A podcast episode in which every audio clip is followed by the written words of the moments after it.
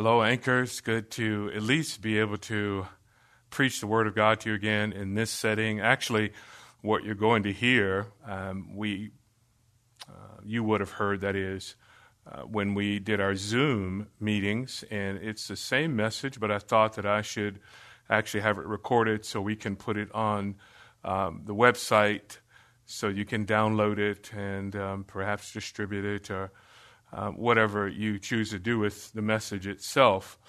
Of course, the one thing that we always need to do with the message is hear it and ask the Lord what it means to us and to our very souls and how we should respond to God's word. And this message is really important. It's going to be in two parts, and this is the first part, and I've entitled it The Backdrop to Christ's Death. The Backdrop to Christ's Death. And one thing that should never uh, be lost in the life of the church is remembering the death of Jesus Christ. And of course, you would say that's obvious. And why is it obvious? Because this is the bedrock of our faith. And it's the motivation for the life that we live. Christ has gone before us and set an example that we might follow in his steps and the only way that we can follow in his steps is to have a living, abiding relationship with him. And that occurs because he has died and paid the penalty for our sins. There was, in fact, penal substitution.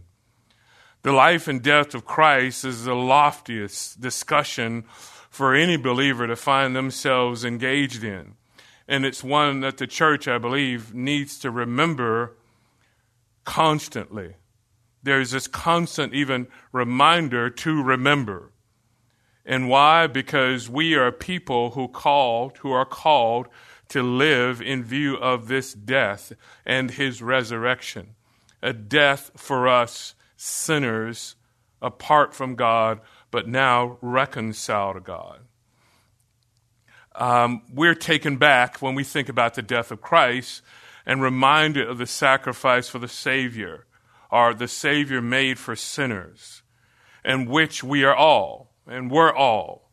I'm sure that everyone would agree with this assessment that we look at his death and we're reminded that we were in fact sinners, and without his intervention, we would still be the same. And to that, you might even say amen. So, this sermon is entitled The Backdrop to the Death of Christ because I want us to explore some of the reasons for Christ's death on the cross. You notice that I said some of the reasons for his death. I, I will tell you from the onset that there was one primary and driving reason for his death, and it is something that is clearly communicated in Scripture. And what is it? Hopefully, you said or thought of the glory of his name. This is clear throughout Scripture that God does all things for his glory. Israel was chosen for his glory. The universe was created for his glory. Men are saved for his glory. Men are even condemned for his glory. Men minister for his glory.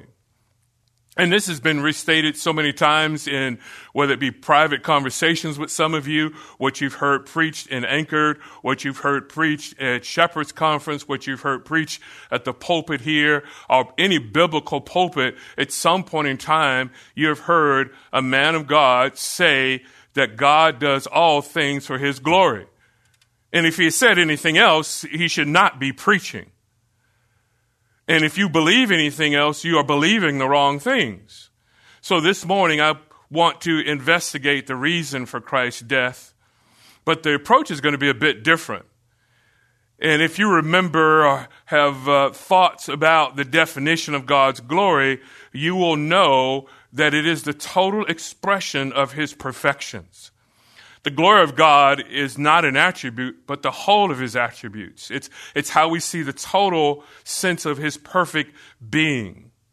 And in this message and the next as well, I want us to consider several elements of God's glory and share why they give reason for the death of Christ.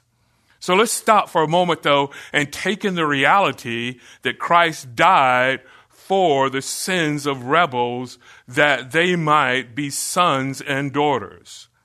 And some of you, And I surely pray that it is not many of you. I actually would hope that it's none of you, but life and experience, and when I consider the scripture, tells me that some of you are still a rebel because you have not surrendered your life to the living God.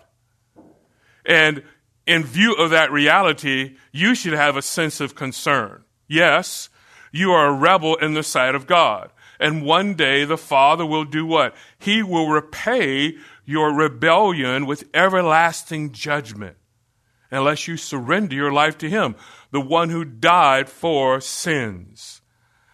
The reality of escaping eternal judgment should, I believe, make all of us who have experienced the grace of God more thankful for the Savior's death. I am thankful for the Savior's death. See, when I say even that statement that I was once a rebel, some of you are rebels, but yet a rebel is someone who will pay an everlasting punishment, and Jesus Christ intervened on my behalf. I should be thankful for that. As a matter of fact, I should be willing to say, Praise the Lord. I should be willing to say, Hallelujah. I am no longer a rebel, but now a son and a daughter of the Lord Jesus Christ. So those of you who are truly born from above should glory in the fact that God has chosen you despite, despite your lack of attraction. Say, uh, actually, I want us to rethink our phraseology a, bit here. You say, what do you mean lack of attraction? I'm comfortable saying that God was attracted to us because God's criteria for attraction is different than ours. Let me explain. God was attracted to us because in us there was an opportunity for Him to be more glorified through saving us. Notice that I did not say that He was attracted to our potential. No, of course not. Our potential was only for evil and rebellion and selfishness. See, friends, weakness and frailty attracted God. Uh, you say you may take issue with it. But think with me for a moment. Hopefully, what I'm saying will make sense as we go along in this message. But what I'm saying is that God looked on us in our weakness and our frailty, and in that, God said, I will glorify myself. And this is why Paul would say there's not many mighty and there's not many noble. God has chosen the weak, God has chosen the frail. This is why God, when He chose a people to be ones who would represent Him in the nations, He did not choose the mighty nation. And this is why the scripture even tells us that He chose Israel, this weak people. And then through them, He would be glorified in the nations. Yes, God's criteria for attraction is far different because His objective is far different from ours. God seeks to glorify Himself. Now, yeah, man seeks to glorify himself, but not rightfully so. He has no justification for it, God does. In order for us to have a proper understanding of the reason for Christ's death, you must first have a right view of God as it relates to the atonement. And there are three attributes that I want us to consider that should be considered, and they're these holiness, justice, and wrath. So, in our time, I want us to look at these three attributes and consider the role or their role in the death of Jesus Christ. And I pray that in doing so, that you will have a better understanding of Christ's sacrifice and in turn be motivated to live a life of sacrifice. Be motivated to appreciate what you have through the death of Jesus Christ. The first aspect of God's character, which we must understand in order to see the reason for the atoning work of Christ on the cross, is God's holiness. The scripture teaches that God is majestic in holiness. That's Exodus 15 and 11. Think with me for a moment this idea, majestic in holiness. It's, it's speaking to his splendor, it speaks to grandeur. When we think about um, a royal party uh, and they display majesty the sense that they have robes that are majestic robes. There's a sense of splendor even something that's attractive to the eye. And so what is communicated even in exodus that god is majestic in holiness there's a brilliance to his holiness. It is outstanding. In habakkuk 1.13 it says this his eyes are too pure to approve evil, and he cannot look upon wickedness with favor. Why? Because he is a holy God. The holiness of God sets him apart from his creation in moral perfection and will not allow him to do what? Dwell in the presence of sin. Holiness is understood differently by many people. However, the foundational idea of holiness as the Greek and Hebrew terms communicate, is a sense of being separate and, and marked off as distinct. God is distinct. He is a holy God. And when the scripture cries out three times, holy, holy, holy is the Lord God Almighty, it is saying you are separate. You are distinct. You are altogether different. You are perfect in your expression of moral standards. Men live their lives marked off, but not for holiness. Man is forever marking himself off, but it's not holiness. Men in our society, in our world, they're forever inventing ways to do what? Corrupt what God created to be good and right and holy. I mean, think with me for a moment. Even um, if you were to just take a moment and do this with me, uh, or listen, that is, if I just look at the news captions from today, what do we see here? Is it all good news? Of course not. Bank owner who hid a store looted now facing threats for helping police. What else do we see here? A one reporter who is in Seattle's self declared new nation CHOP who was Chaz, he says, I saw an experiment in anarchy and in chaos. It says here, Seattle teen claims they found human remains stuffed in bags while filming TikTok video. What else do we see? Seattle left wing council members slapped down for claims CHOP shooting was work of right wing agitators. So now we see men inventing ways to blame other men for the ills of society.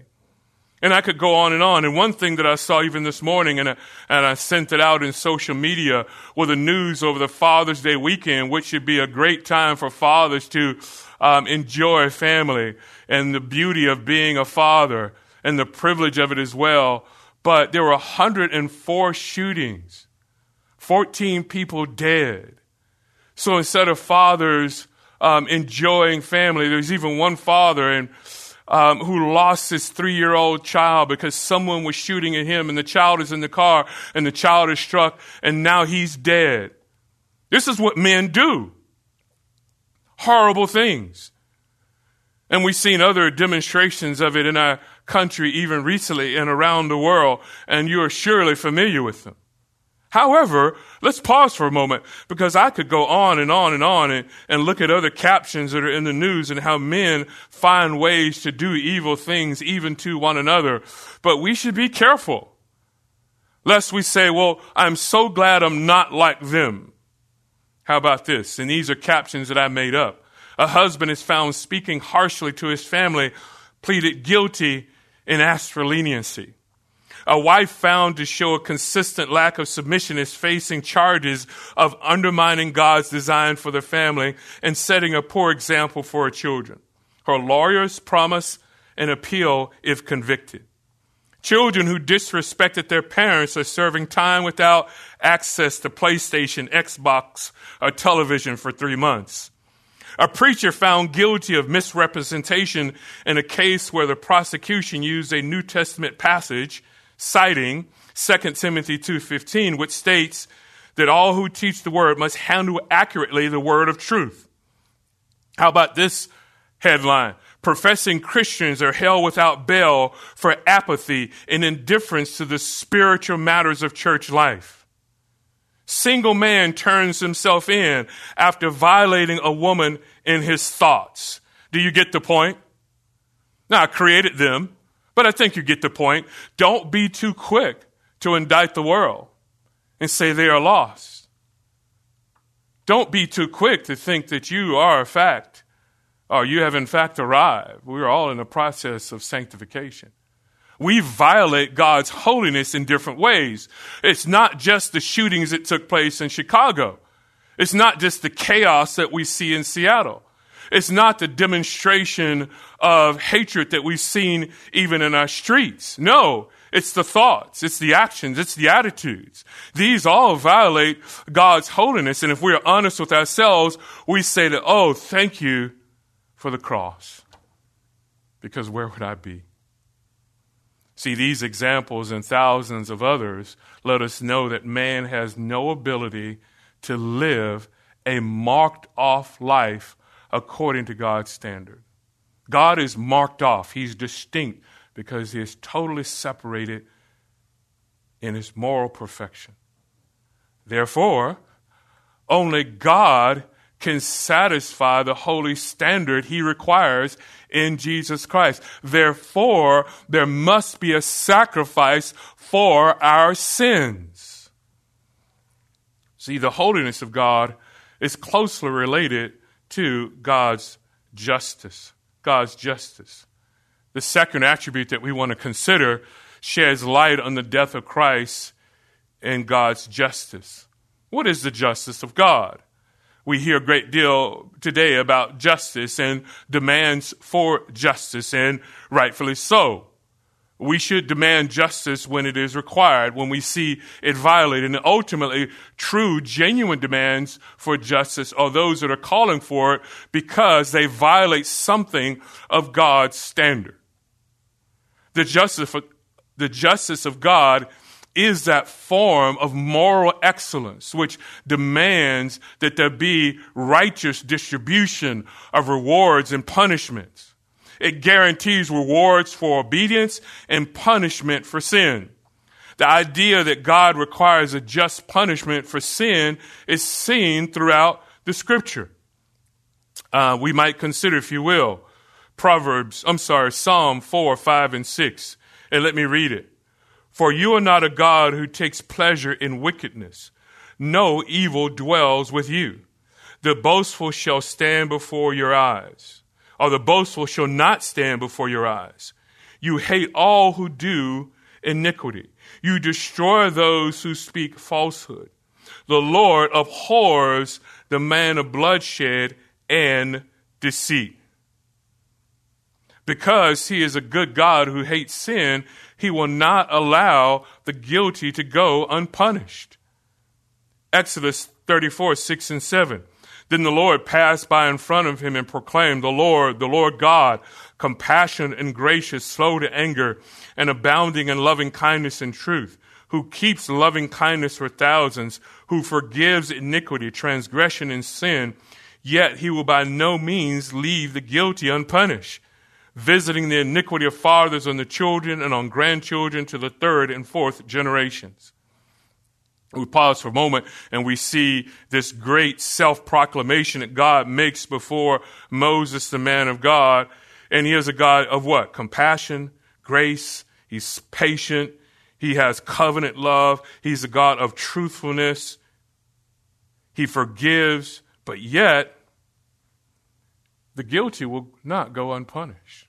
So, how does how is guilt removed? There must be justice. Divine justice must be served.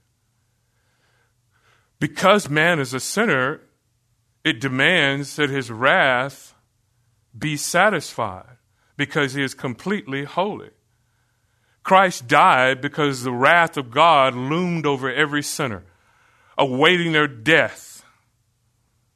And in their death, his wrath would fall on them for eternity. And what happens? Christ was able to remove that veil of darkness and satisfy the justice of God.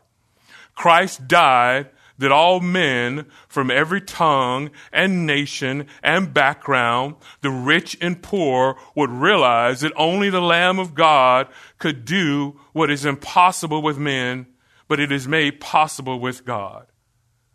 And this is where every man stands. With God, it is possible, with man it is impossible. Christ glorified, listen, Christ glorified the justice of God and allowed those who turn to him in faith to do what? To see the beauty of justice satisfied. I mean, this is particularly important when you th- think about God's exacting nature. Just think with me for a moment. I can illustrate it perhaps this way. In our court system, justice can be served based on a preponderance of evidence, or that a case is argued so that in the end a jury can say that beyond reasonable doubt a person is guilty or not. With God, it is not that way. It is exacting. All facts are before the eyes of God. See, in a court system, the preponderance of evidence will cause a jury to say, yes, uh, the evidence is surely in a way that is satisfying in favor of either prosecution or an acquittal. There is, I'm beyond reasonable doubt. It didn't say no doubt some people confuse this and they think, well, um, if I make a decision, I can have no doubt about the case. No, that's not what's being communicated. It's beyond reasonable doubt that the person is guilty or not. It is not that way with God. God is exacting. And that can be frightening when you think about it, friend. I mean, think with me for a moment. It's not the preponderance of the evidence, it is every evidence, it is every fact. It is every thought. It is every word. It is every action that you must give an account before the living God. And this is why all men fall short of the glory of God. Because God is an exacting God. His justice must be satisfied. His holiness must be satisfied. See, we live in a society that is forever manifesting injustice. I'm sure that you would agree with this. We see injustice with the poor, the rich, men, women, minorities, majorities. There is no ultimate no ultimate protection from injustice because there is no place to escape the sinful effects of the fall. Some people think that they can. And some people have attempted. They want to create their utopia. But uh, utopia begins and then it slowly dissolves into what? The base human factor of being born in sin. People try to escape it and they think, well, what I'll do is I'll get away from urban environments and I'll go to suburbia, but it finds its way there and they go further out. I'll, I'll go to a rural environment, but it finds its way there. Because the whole creation is tainted itself, and also every man is tainted. There is no escaping it. You know, in America, recently we have seen various forms of injustice manifesting itself. George Floyd's untimely death, that for nearly nine minutes, a police officer has his knee on his neck and, and literally just murders him in broad daylight. And not only was it horrible because of the role that the officer plays, a, a protector and defender of life and truth, but there was a sense in which he looked into the camera and it was almost to say that I disrespect all of you. And some have said, well, um, they want to point out about George Floyd's background and even perhaps his, even his present state. That has nothing to do with the issue at all. A great injustice was done. A life is lost. And Derek Chauvin, you say, well, surely there's going to be justice done for him. And, and when one could look at his background and say, look at all these complaints, I believe it was 18 complaints against him. And it leads to this. Demonstrations that at one point in time could have been meaningful and perhaps even honorable, now they turn into rioting. And some are saying, well, wait, if you, in one sense, continue to poke a person and dishonor a person, then eventually it's going to spill over. And now it's justification for you destroying another person's property. And I hear the utterly ridiculous argument by some people, well, it's a, a, fight against capitalism. And they would say, wait a minute, we are doing this against these big retailers and they have insurance and they'll be repaid again and they can restock again. Oh, so therefore, because I have the resources to start over again, it justifies your actions? What about the, the little mom and pop places that were burned down and that were looted? See, this is man falling short of the glory of God. But it's also people that are viewing it in their home and looking and condemning, but have no heart to make a difference. They would never, they're indifferent to sharing the gospel with someone. They would not give that cup of cool water to the neighbor that needed it. Uh, it manifests itself in different ways. So we should be careful. God is an exacting God.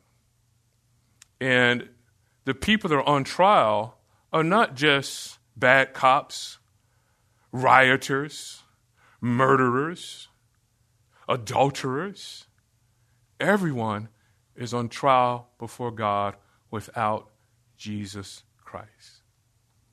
Some of the dearest people I know, neighbors I can think of in my past, or even relatives that I know now, sweet people, dear people, good people, they are on trial before God. And without Christ, they will pay in eternity's punishment. It will never, ever, ever be satisfied without being under the blood of Jesus Christ spilled for them. See, because of God's exacting judgment and, or exacting justice, He instituted the Mosaic Law. And in that Mosaic Law, it provided a way that a sinner could be brought back into right relationship with God through the sacrifice of animals for sins, thus satisfying, at least temporarily, God's wrath. And what's interesting is we see, if you were to turn to Leviticus chapter 1, I'll turn there for a moment, in, in Leviticus chapter 1, and then beginning in verse 4, Leviticus 1 and 4, it says, You shall lay his hand on the head of the burnt offering, that it may be accepted for him to make an atonement on his behalf. And then in verse 9 it says, Its entrails, however, in its legs shall he shall wash with water, and the priest shall offer up a, in smoke all of it on the altar for a burnt offering, an offering by fire of a soothing aroma to God. But we know that the millions of sacrifices that were offered through this history could not satisfy God's ultimate standard. And this is why, praise God, the Lamb of God had to come. This is why John the Baptist, when he saw him, behold, the Lamb of God who takes away the sin of the world. This is why in Revelation we see that all those people who have been bought by the precious blood of the Lamb will do what? Cry out even, Behold, glory and honor to the Lamb. These lambs, bulls, goats, for centuries, centuries, could not do what Christ did. That's the whole point, or in large measure, the point of Hebrews, is it not? The blood of bulls and goats? No. Moses sufficient? No. Aaron sufficient? No. No, not at all. It says Jesus Christ once and for all. Amen for that. Once and for all, his death. See, if, if God does not display his wrath towards sin and disobedience, he could not be perfectly holy and just. You cannot deny this point. Why did Christ die? For his own glory, the glory of the Father. Why did Christ die? Because he is a holy God and his standard had been violated. Why did Christ die? Because his justice had to be satisfied. These are some thoughts for us to consider in this first part of this message about the backdrop to Christ's death.